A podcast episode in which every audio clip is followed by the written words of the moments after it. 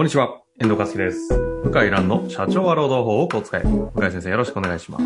よろしくお願いします。さあ、ということで、えー今週も行きたいと思いますが、今日はですね、建設業の技術職の方から、えー71歳の方ですね、ご質問いただきました。はい。ポッドキャストとか聞かれるんですねで。すね。ありがとうございます。いやいや、すごい、すごい熱心な方でして、3つほどご質問いただいておりますので、はい。えー順番に行きたいと思います。えー道路交通法施行の規則改正についての質問ですということでいただきました。えーはいアルコールチェック報告を従業員使用のスマホで行わせた場合、問題の有無はありますか？と。一つ目。二つ目が、法人にこのようなかなりの負担を伴う法案を規則で行うのは手続き上の問題はないのか、あるのか、有無についてと。えー三つ目ですが、えーちょっと別の問題になりますが、健康診断を従業員が受診拒否した場合、先進国でこのような制度を実施しているのは日本ぐらいと聞いておりますが、えーその場合の対応を教えてくださいということで順番に行きたいと思います。はい。これあの、アルコールチェックのお話はですね、以前358回、法改正による式予備チェックの義務化の現場対応策ということで、かなり詳しくね、お話ししましたので、ちょっとそちらもぜひ同時に聞いていただけると学びあるかなと思いますが、まあそうですね。含めてアップデートとかね、あると思いますのでやりましょそううか。ですね。はい。ですので、まあ、あの、もう4月から始まっていて、で4月から義務化になるのは、手記を帯びてないか、運転者が目視で確認する義務と、手記を帯び確認した結果をデータや日誌等で、えー記録し、1年間保存保存すると。これが、あの、もうすでに実施をされているんですけども、うんうんうん。10月から非常にこう問題になったのはですね、あの、白ナンバーですね。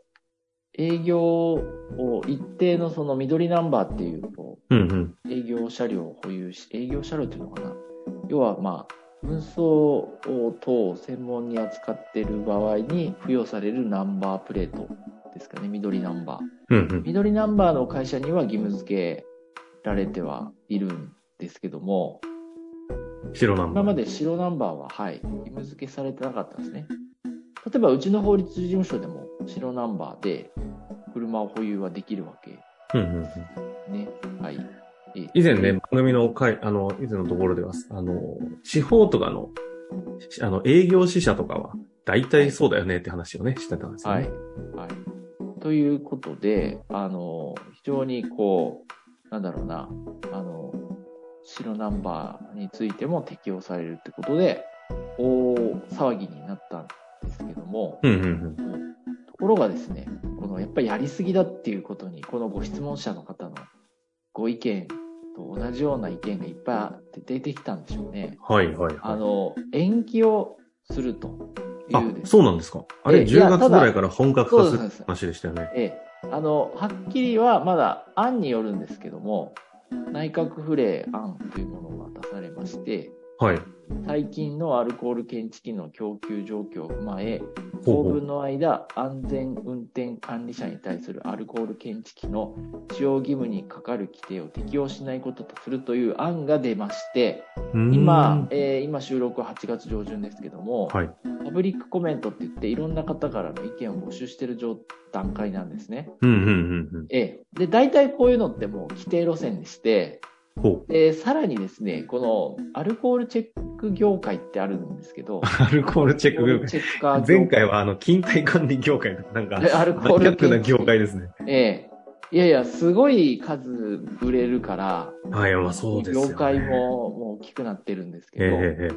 これは半導体不足でですね、あの、そあの、要するに白ナンバーの車を持ってる会社に、あ。うんうん5台以上ですね、持ってる会社に供給できるほどの量がないっていうことを発表しましてね。そっちの観点。ええあの、だから、延期を、こう、事実上、これは反対議論のエビデンスとしてはなかなか確かに納得する理由ですね。半納導得する体不足は。理由ですよね。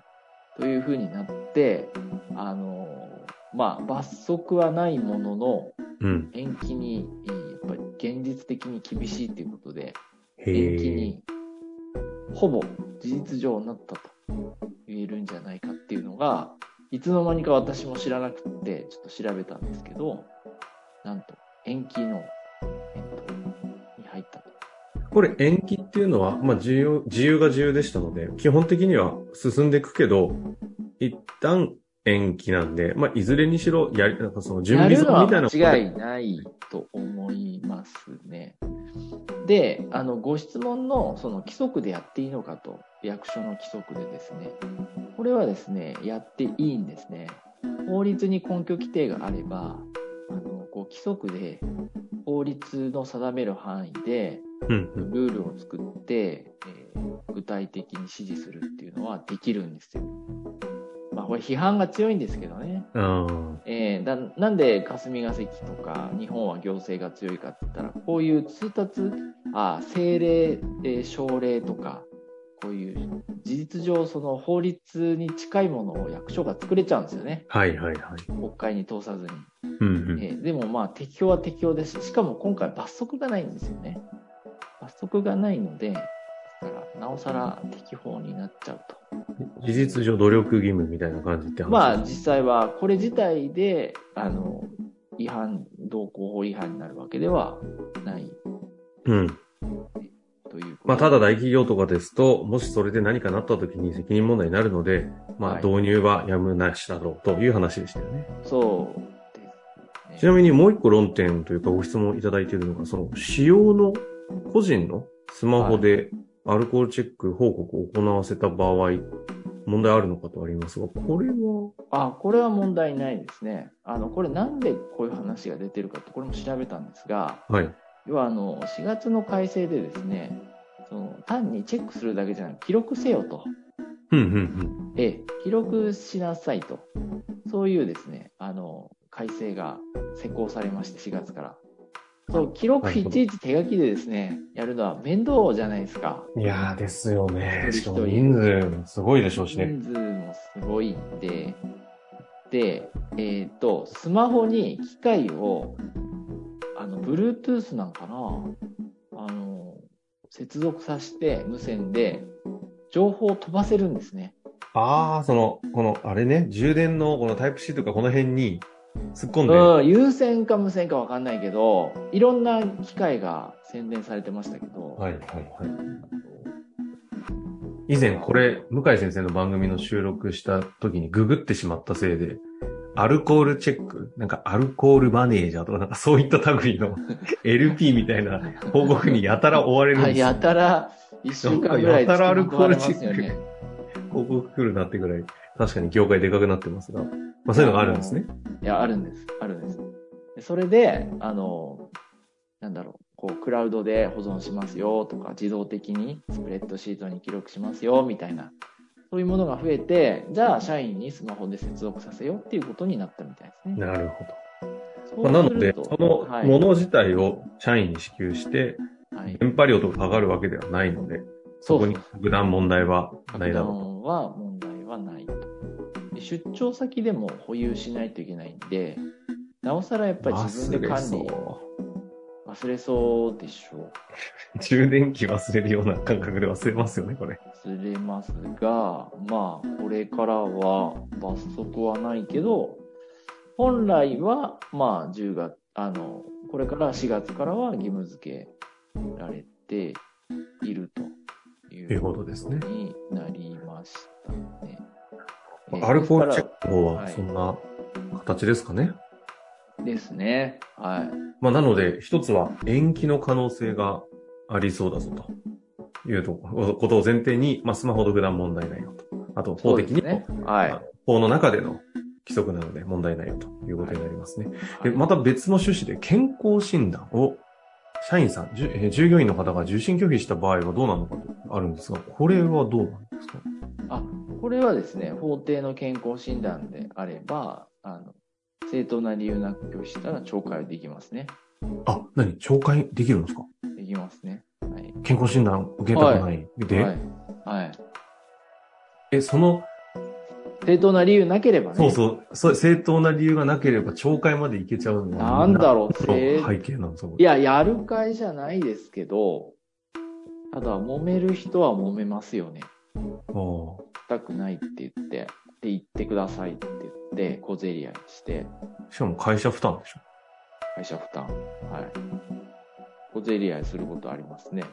あの、これ情報開示の義務、義務じゃない。あの、範囲って、このあたりもありますよね。ああ、あの、診断結果のありますね。開示はい。については。はい。今は、あの、本人の同意がないと、健康診断情報ってもらえなかったりするんですけど、本来は、あの、法律で定められている健康診断事項は、同意なく開示を求めることができるんで、あまあ、これ結構揉めるんですけど、うん。勝手に情報取っていいんですね。本当はね、へえ。本当は。揉めるんだけど、あの、そういう通達があるんですよ。うんうん。揉めるんだけど、結局、病院も今は怖がって、いや、本人の同意取ってくださいっつって、だから同意がなくって、データ出してくれないことがあって、ただ、本人が拒否する以上は特別扱いできないよと言って、もう仕事上、例えばコロナが怖いっつって出勤しない人とかね、うん。で、ななんでですかって言ったら、いや、こういう病気があると。うん。じゃあ健康診断、法定健康診断のデータ出してくださいと。うん。受けてくださいって受けても出さないと。じゃあ、もうそれはもう、なんだうちとして配慮できないんで、ひとまず出社してくださいと。っていうふうにですね、できますよ。なるほど。うんまあ、そういう人がいますよね。これ、この方で書かれておりますが、えっ、と、先進国では健康診断の制度を実施しているのはあんまないというふうに聞いたとありますけど、どうなんそうなんかな。それはちょっと調べてないんで、わからないんですが、そらく自己責任なんでしょうね。まあ、アメリカとかはね、なんか国の制度、設計上考えても、自己、自己責任にな自己責任なってそうですよね。ね。はい。はい。おそらくないと思いますね。うん。ええじゃあ、そういう意味で言うと、健康診断の拒否というのは、えー正当な理由がない場合は、懲戒解雇の自由になる。あ、懲戒処分ね。懲戒処分。うん。懲戒解雇はすぐはできないですけど。懲戒処分ですね。はい。こういうところですかね。ちなみにすみません。はいどうしようと何年この番組一緒にやってるんだって中なんですけど、懲戒処分と懲戒解雇の違い、処分っていうのは、ああ、懲戒処分で懲戒解雇も含めた懲戒処分。だ軽い懲戒処分ですね。軽い懲戒処分はできます。具体的に軽い懲戒処分ってどういうまあ、もの検責とか、減給とか。あはい。あ、そういうことですね。まあ、ということで今回はなんか少し一問一答的なね、ご質問いただいたので、いろいろ整理できました。ありがとうございます。はいということで、今日は一旦ここで終わりたいと思います。向井先生、ありがとうございました。ありがとうございました。本日の番組はいかがでしたか？番組では向井蘭への質問を受け付けております。ウェブ検索で向井ロームネットと入力し、検索結果に出てくるオフィシャルウェブサイトにアクセス。その中のポッドキャストのバナーから質問フォームにご入力ください。